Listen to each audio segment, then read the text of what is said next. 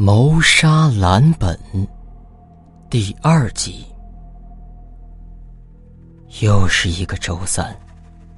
小童犹豫再三，还是打开了 UC，进入那个胆小鬼群。这一次，群主的开场白和上一次差不多，唯一不同的是，他宣布群里又会有一盏灯。熄灭了。听到这儿，小童的心开始揪在一起。难道死去的真的是这里的群友吗？尽管心里头发虚，但小童还是坚持听到结束。这一次的故事比上一次还要恐怖，还要血腥。一度，小童甚至产生了幻觉，以为这个故事的主角就是自己。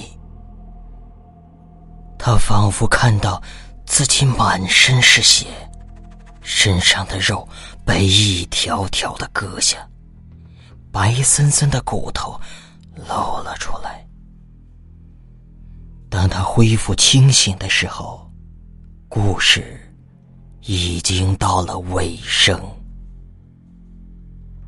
从第二天开始，小童便开始关注国内的各大媒体，尤其是其中对于死亡案件的报道。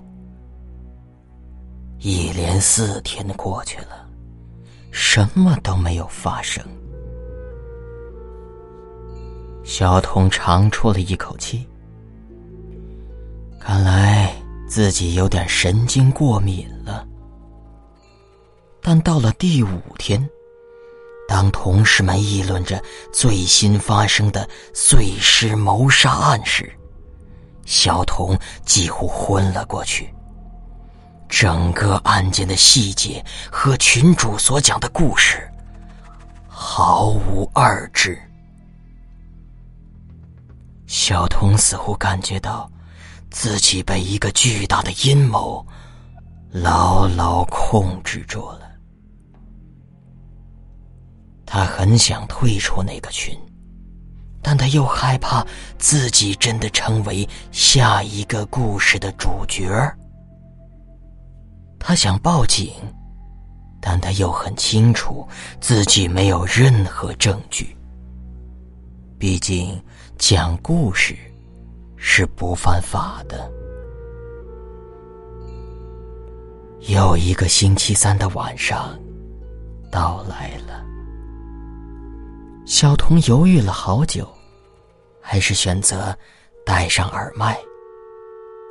现在，他终于明白为什么群里的人都不说话了。他仔细看了下在线的人数。四十四个，比他第一次加入这个群的时候恰好少了两个人。谁会成为下一个呢？会不会是自己？就在小童胡思乱想的时候，他忽然听到了他所在的城市的名字。他马上把注意力集中到群主的故事上来。听着听着，小童突然开始掩面哭泣，因为那故事的情节几乎都发生在他熟悉的环境里：街道、公司、上班路线，几乎都与他的生活吻合。整个故事。就像是为他量身打造的一般。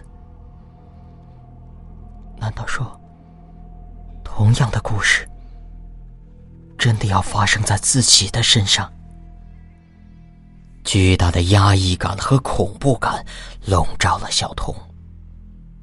他觉得自己就像是一只被关在笼子里的小白鼠，任人宰割。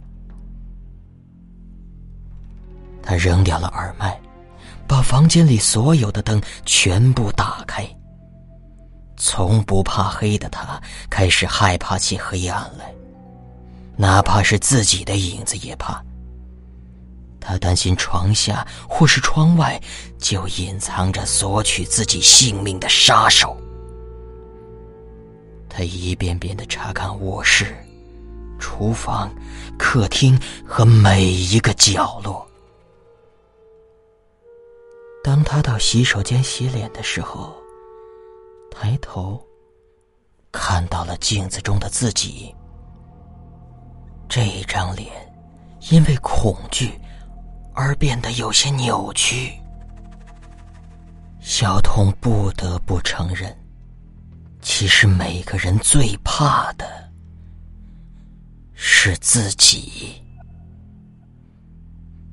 但他已经开始有些分辨不清现实和想象。每次他弯下腰，都觉得背后有人；但是，当他转过身去，又发现什么也没有。当他开始用木梳梳理凌乱的头发时，突然发出一声凄惨的尖叫，尖叫声划破了寂静的夜空。他看到了。挂在木梳上的头发，不是一根，而是一缕。他才二十五岁呀。以前经常有人夸奖他的发质好，但现在，无形的恐惧竟然要把他头，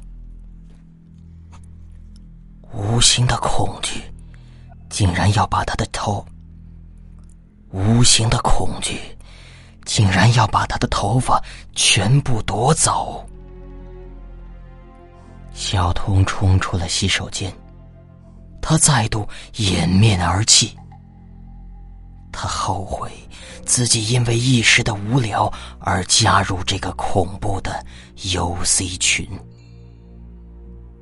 但现在想这些已经没有任何意义了。他仿佛看到了死神的衣角，就像阳台上的窗帘一样飘然而至。飘动的窗帘自己明明关好了所有的门窗，屋子里又没有风，窗帘怎么会飘起来呢？小童紧张的走到阳台前，突然发现。那扇明明关着的塑钢窗，不知什么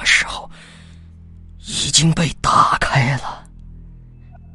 小童的头皮一阵发麻。那扇窗子像一张怪物张开的血盆大口，他甚至闻到了扑面而至的血腥味儿。他探出头，向窗外看了看。一阵阴风吹过他的发髻，小童打了个冷战。从十八楼的高度向下看，汽车就像甲壳虫一样渺小。如果人掉下去的话，相信不会有任何幸存的可能。小童慢慢的关上了窗户。